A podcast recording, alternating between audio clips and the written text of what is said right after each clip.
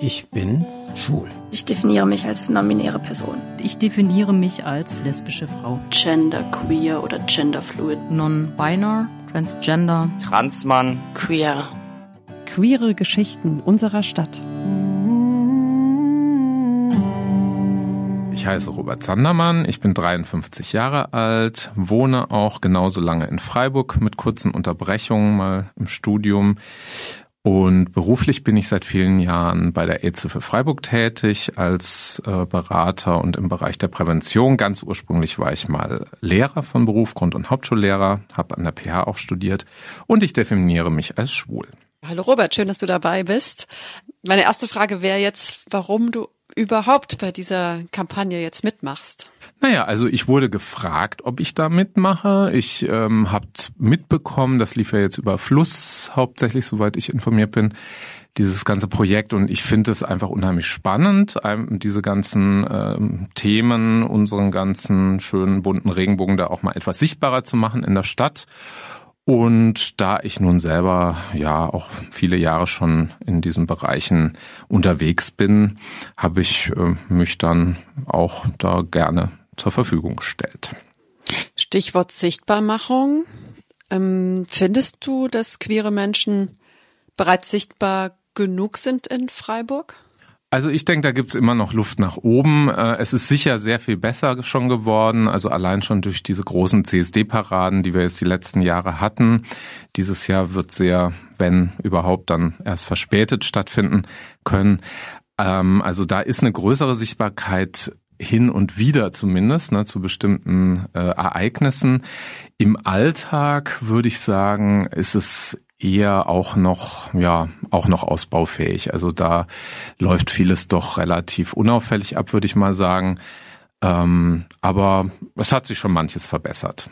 Könntest du da Beispiele nennen, was jetzt noch verbesserungsfähig wäre? Naja, also ich krieg oft mit, ich mache ja unter anderem auch äh, Beratungsarbeit äh, sehr viel.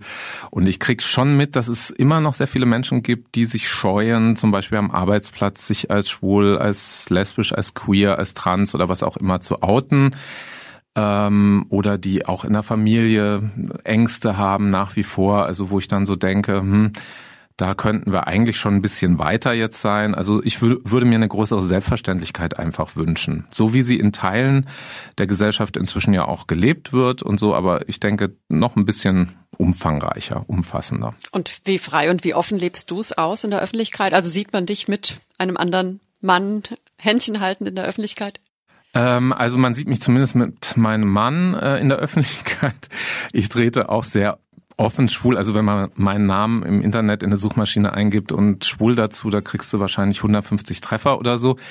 Ähm, also ich trete allein schon wegen meinem Job oder meinen diversen äh, Engagements sozusagen da schon sehr offen auf.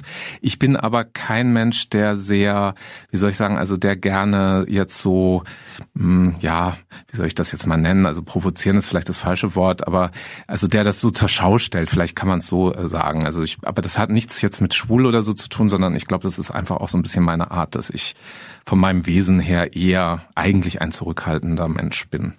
Vielleicht gehen wir mal am Anfang noch mal ein bisschen in so in deine Vergangenheit. Du bist 53 Jahre alt, äh, die ganze Zeit in Freiburg gelebt. Freiburg ist ja jetzt auch keine Großstadt, ist nicht Berlin.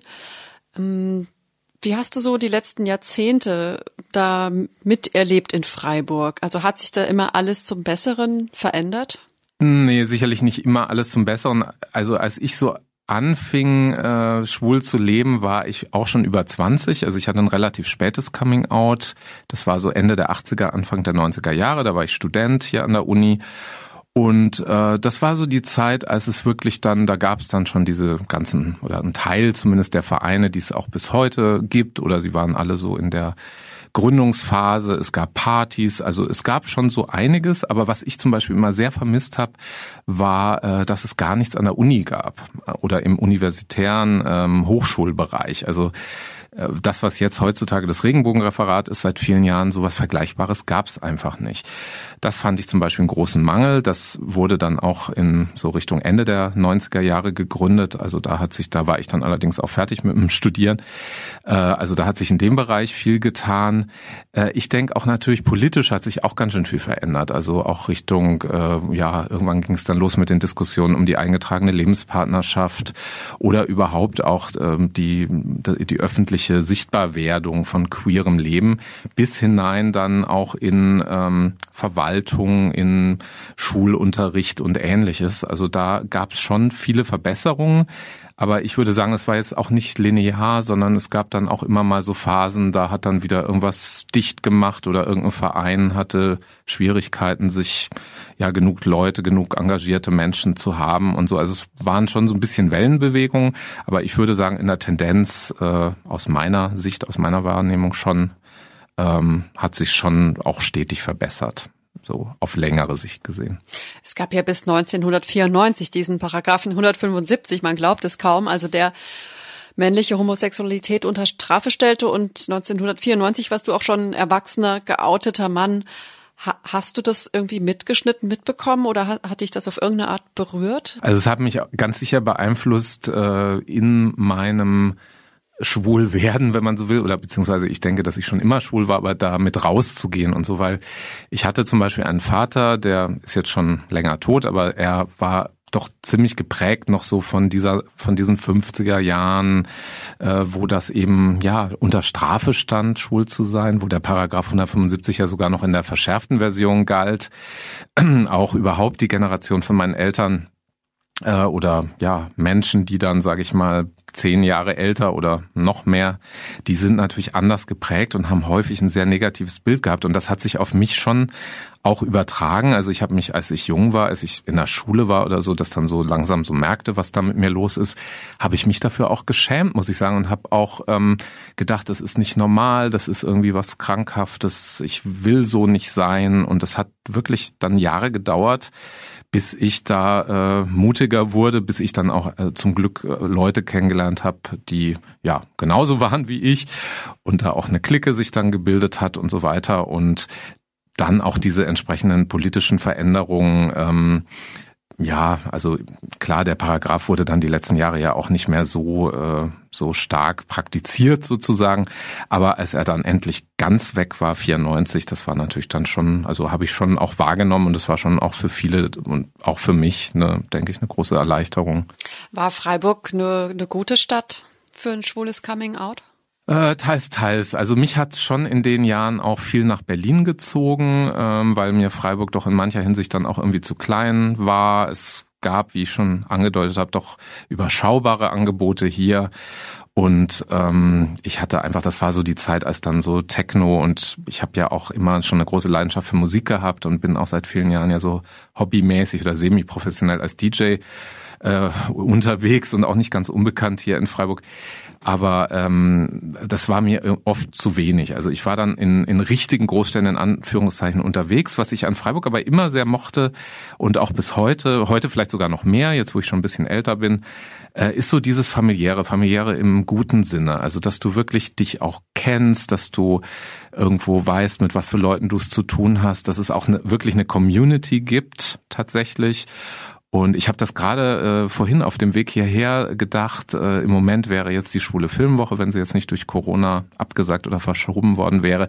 So ein Ereignis zum Beispiel, das, das finde ich einfach toll, da triffst du dich und äh, es geht auch alles so ein bisschen durcheinander, die, die verschiedenen Geschlechter und Orientierungen und Altersgruppen und so weiter. Und das gefällt mir an Freiburg. Das ist einfach so eine doch eine Größe hat, dass es nicht so ganz klein ist, aber halt auch nicht so riesengroß. Aber es gab Phasen, da hat es mich auch sehr genervt. Hm.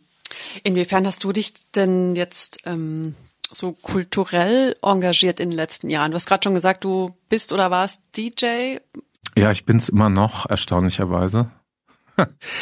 ähm, ja, also ich habe, sagen wir so, ich habe ähm, immer eigentlich so an äh, queerem kulturellem Leben. Also ich bin Stammgast seit jeher der Schwulen Filmwoche. Die gibt's ja auch schon ganz, ganz lange. Ich war selber hier äh, Redakteur der Schwulen Welle viele Jahre. Das ist ja auch ein ja, kulturelles Angebot, unter anderem zumindest.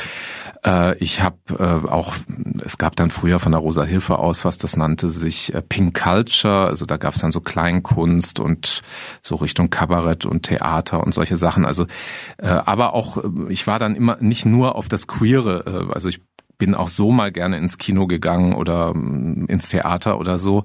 Also kulturelles Leben war für mich schon wichtig, aber auch natürlich das Nachtleben. Also ich habe immer schon eine große Leidenschaft für Musik, für also eher dann populäre Musik auch, weniger jetzt Klassik. Pop und Dance und Elektro und so weiter und habe dann tatsächlich auch relativ spät, aber doch nicht so lang nach meinem Coming Out dann da so Kontakte geknüpft Richtung schwules Dance. Das gibt's ja auch bis heute, die Partyreihe von der Rosa Hilfe und bin jetzt tatsächlich, also ich habe das ununterbrochen gemacht die ganzen Jahre, kann man sich dann ausrechnen, 27 Jahre. Und das Lustige ist, dass ich dann später sogar für diese studentischen Partys, für diese Pink-Partys äh, gefragt wurde. Das mache ich auch bis heute, obwohl ich nun wirklich dem Studienalter lange entwachsen bin.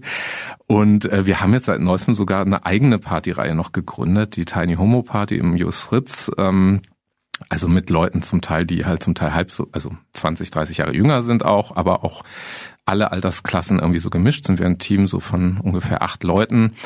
Ähm, das, da habe ich einfach Spaß dran und das finde ich auch eine, einen ganz wichtigen Teil von queerem Leben. Würdest du sagen, dass das auch was Freiburg-typisches ist, also dass diese verschiedenen Generationen auf einer Partyreihe sich tummeln? Ich würde sagen, ja. Also das ist sicherlich äh, äh, in vielen größeren Städten anders. Da wirst du, wenn du ein gewisses Alter überschritten hast, schon dann auch schräg angeguckt oder kommst vielleicht sogar gar nicht mehr rein oder so, je nachdem. Ähm, es hat sich aber auch in Freiburg verändert nach meiner Wahrnehmung. Also ich würde sagen, als ich äh, so Mitte, Ende 20 war und da wären dann Leute zu den Partys gekommen, die so alt sind, wie ich jetzt bin, ich glaube, da hätten wir auch ein bisschen komisch geguckt, beziehungsweise es waren dann nur so ganz Einzelne, die, die überhaupt so frei gelebt haben, denn die kamen ja dann auch aus dieser anderen Generation, die eben da noch anders aufgewachsen ist und geprägt ist und sich vielleicht gar nicht so getraut hat, überhaupt rauszugehen. Aber ähm, es gab auch eine größere Trennung zwischen den Generationen. Und ich glaube, das ist aber nicht nur in der queeren Community so, sondern ich glaube allgemein, dass heute viele jüngere Menschen einfach auch ein anderes Verhältnis zu ihrer Elterngeneration haben. Und das schlägt sich so ein bisschen auch in der queeren Community nieder.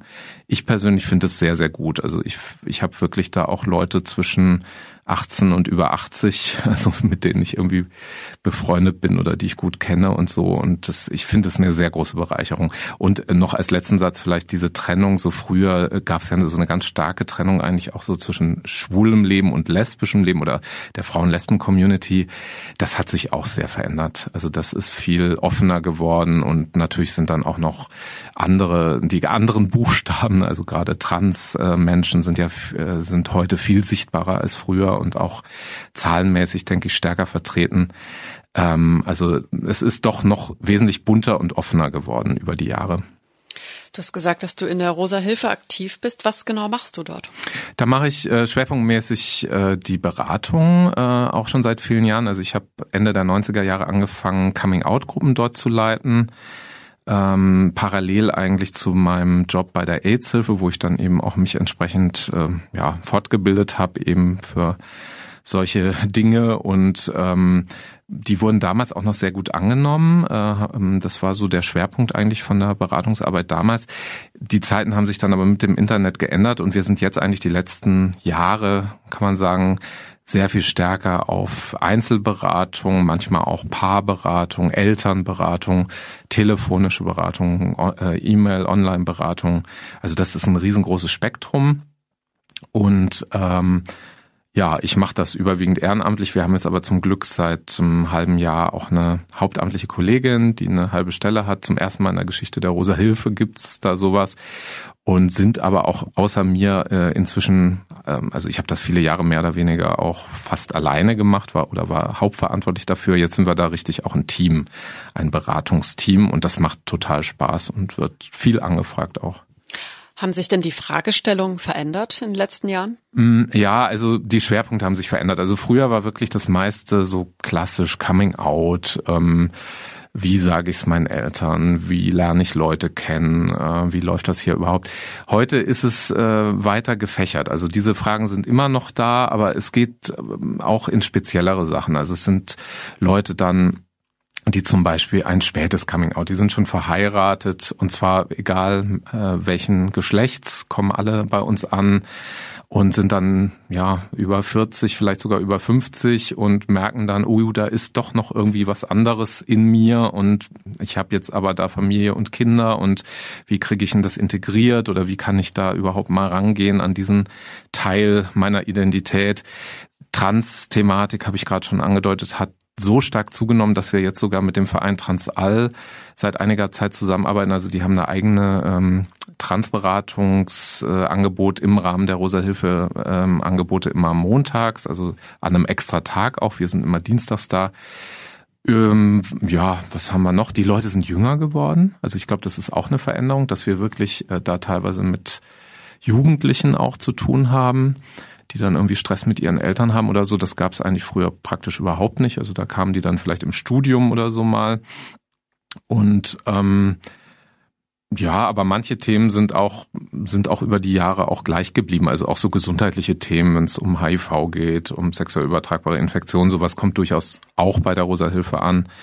Also, aber ich, und nicht zu vergessen, das hätte ich jetzt beinahe vergessen, natürlich die Geflüchteten. Also seit, eigentlich seit 2015, aber auch schon davor, äh, hat natürlich die Anzahl äh, geflüchteter Menschen ja hier sehr zugenommen aber eben auch die Anzahl der Menschen, die aufgrund ihrer sexuellen oder geschlechtlichen Identität geflüchtet sind aus ihren Herkunftsländern.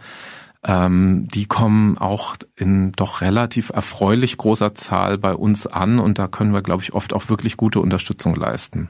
Auch im Verfahren und in äh, Anerkennung und ja, Status hier, bleibe, bleibe Perspektive und so weiter. Kriegst du denn da auch noch Feedback dann Jahre später? Also zum Beispiel, ob es ein Happy End gab oder nicht? Das kommt tatsächlich manchmal. Also ich habe sogar äh, zu manchen von den Leuten jetzt so aus meinen frühen Zeiten, gerade aus diesen Coming-out-Gruppen, da haben sich tatsächlich auch Freundschaften entwickelt. Und manche von denen, die damals halt ja um die 20 waren oder so, die sind halt jetzt auch ja, Anfang 40 oder so entsprechend. Und da gibt's also immer noch Freundschaften, da gibt's Kontakte. Es gibt auch Leute, die melden sich nach Jahren wieder, um einfach auch zu berichten, wie es weitergegangen ist.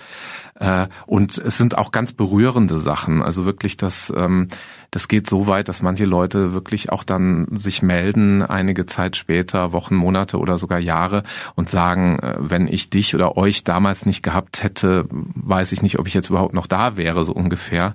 Also, weil wir natürlich mit Suizidalität und solchen Dingen haben wir natürlich auch zu tun in der Beratung und Menschen, denen es einfach sehr, sehr schlecht geht, eine gewisse Zeit lang. Und äh, das, das sind sehr schöne Rückmeldungen, aber bei, von vielen hörst du natürlich auch nichts mehr. Also ich denke, das ist auch, liegt in der Natur der Sache. Aber die Rückmeldungen und das Feedback, das kommt schon auch regelmäßig. Okay, ich würde jetzt nochmal gegen Ende eine etwas abstraktere Frage stellen. Ähm, der Begriff Normalität. Ähm, was verbindest du mit diesem Begriff? Ist es für dich was Positives, was Negatives, was Normales? Ja, das, äh, ist eine sehr berechtigte Frage an sich äh, verbinde ich zumindest zunächst nicht unbedingt was Negatives damit. Also für mich ist eine Normalität äh, auch äh, jetzt gerade, wenn wir äh, queere Menschen anschauen oder hier unsere Themen anschauen, würde für mich eine Normalität darin bestehen, ja, dass alle Menschen so sein können, wie sie halt sind. Ja, also dass es in Anführungszeichen normal ist, dass es nicht erklärungsbedürftig ist, sondern dass es einfach diese Vielfalt gibt, dass diese Vielfalt anerkannt wird. Der bisschen doch negative Touch, den dieses Wort hat, äh, da denke ich jetzt so an meine Jugendlichen zum Beispiel in den, in den Schulveranstaltungen, die ich ja regelmäßig auch mache für die AIDS-Hilfe, äh, wenn die dann, wenn es dann so geht um, was weiß ich, Orientierung und dann kommt halt immer das Ich bin normal oder so. Ne? Also das ist dann eher ähm, eine Abgrenzung zum Anderssein oder vermeintlich Anderssein, also sprich irgendeiner Minderheit anzugehören da krieg, also es ist ein bisschen dann schon ein zweischneidiger Begriff natürlich, aber ich finde ihn zunächst mal ähm, nicht, also nicht per se negativ. Siehst du auch Gefahren für die Errungenschaften der letzten Jahrzehnte? Ja, auf jeden Fall. Also ich denke, wir haben äh, ein Erstarken des Rechtspopulismus, auch Rechtsextremismus. Ähm, also da sind schon Tendenzen, die auch ähm, ja dann von Genderwahn sprechen oder die sich eben äh, auch zum Teil ganz offen homophob, transphob und so weiter ähm, zeigen. Und ich denke, dass diese Tendenzen zumindest sichtbarer. Ob sie wirklich stärker geworden sind, das weiß ich gar nicht so genau. Aber manchmal habe ich so den Eindruck, dass so der Stammtisch, der halt früher in einer Kneipe, ja, am Stammtisch saß, dass der halt jetzt irgendwie rausgekommen ist. Also durch die ganzen Social Media und durch ja, dass jeder Mensch überall ständig seinen und ihren Senf dazugeben kann, sozusagen, und alles auch dann gleich, äh, also oft dann auch so eine, so eine Eigendynamik bekommt. Manchmal bin ich mir unsicher, wie stark das jetzt tatsächlich ist. Also ich erlebe jetzt zum Beispiel Freiburg als eine nach wie vor sehr liberale Stadt, sehr offene Stadt, jetzt auch von, von den politischen Seiten her, von der Vielfalt her. Aber wenn ich es mir jetzt eben doch so ein bisschen überregional bundesweit anschaue oder auch weltweit anschaue, ja, dann äh, gibt's da auch ja bestimmte Menschen, wo ich dann doch denke, na ja, ähm, nichts ist unbedingt immer für die Ewigkeit und alles muss vielleicht auch immer wieder verteidigt oder sogar neu erkämpft werden. Also gewisse Befürchtungen habe ich da schon, aber sie halten sich bislang noch einigermaßen in Grenzen. Das war die Geschichte von Robert. Und was ist deine Geschichte? Freiburgerinnen unsichtbar? LSBTTQ-Menschen in Freiburg. Eine Kampagne von Fluss e.V. und der Stadt Freiburg. Produziert von Radio Dreieckland.